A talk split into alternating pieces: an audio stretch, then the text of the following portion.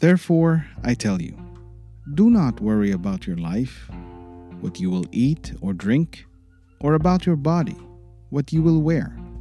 Is not life more than food, and the body more than clothes? Look at the birds of the air. They do not sow or reap or gather into barns, and yet your heavenly Father feeds them. Are you not much more valuable than they?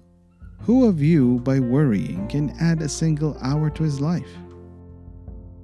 You're listening to Earl Francis on this week's Rehash.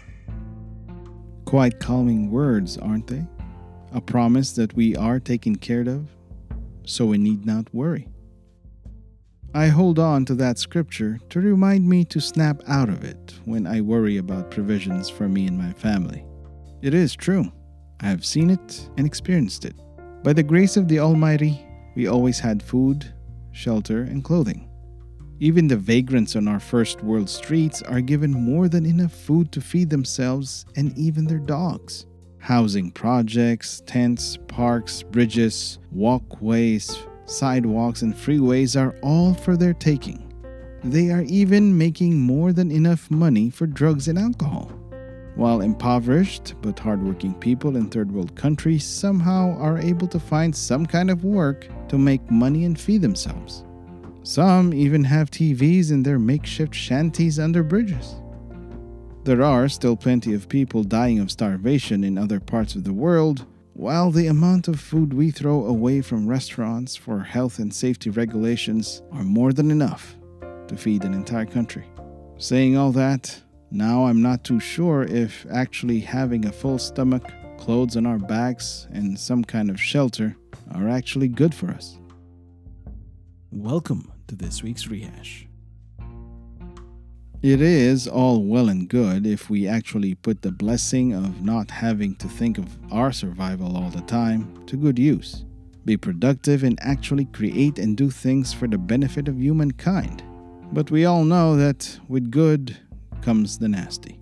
It turns out when we have a full stomach, when we are not too busy hunting for food or surviving the elements, we tend to find other issues and dramas to deal with. If we can't find it, we make it up. Idle hands and minds either tend to create something amazing or commit horrific crimes. That's just how we are, I guess. Compare us to any other creatures of this earth that are satisfied once they have eaten their fill. They hunt for their food when they're hungry, eat their fill, and stop. If we actually learned that, we might be better off health wise. Just eat when we're hungry and stop right about when we're full. Sure, it's predator and prey in the animal or insect world, but so it is in ours. They do sometimes fight for food and mates for partners, but so do we. They defend their family and territory without question.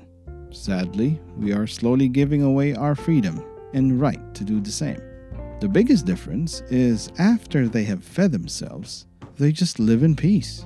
They do not quarrel over pronouns, fight over who did what to their ancestors, think of their future, regret their past, or worry about their mortality. They just live in the moment. Some species do have some tribal hierarchy, but it is basically live and let live until they get hungry.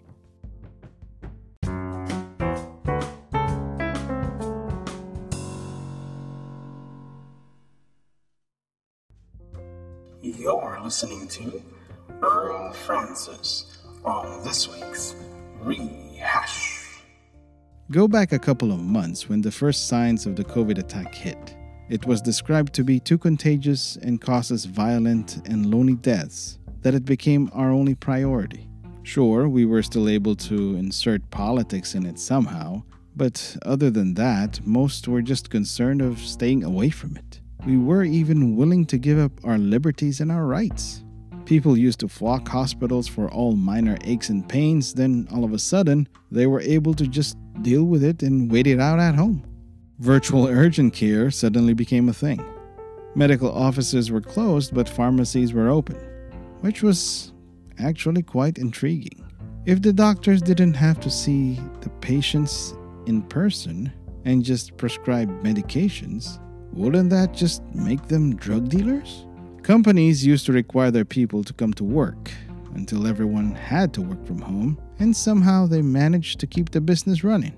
So, why were they required to commute to work in the first place? Point is, we all dealt with other issues we thought were pressing until it was our survival that was threatened. Now I wonder will there have been looting and rioting if these people weren't well fed? Or had money to rent their getaway cars and cell phones to coordinate their thievery? Would the criminals that took over Seattle keep on if they weren't well funded? If they didn't have food, water, and electricity? they would have probably dispersed by now. At the very least, turn off those cell towers. Let's see how long they last without their cell phones. Seems like humans might actually be better off hungry. This is Earl Francis for this week's Rehash. We hope you enjoyed this episode.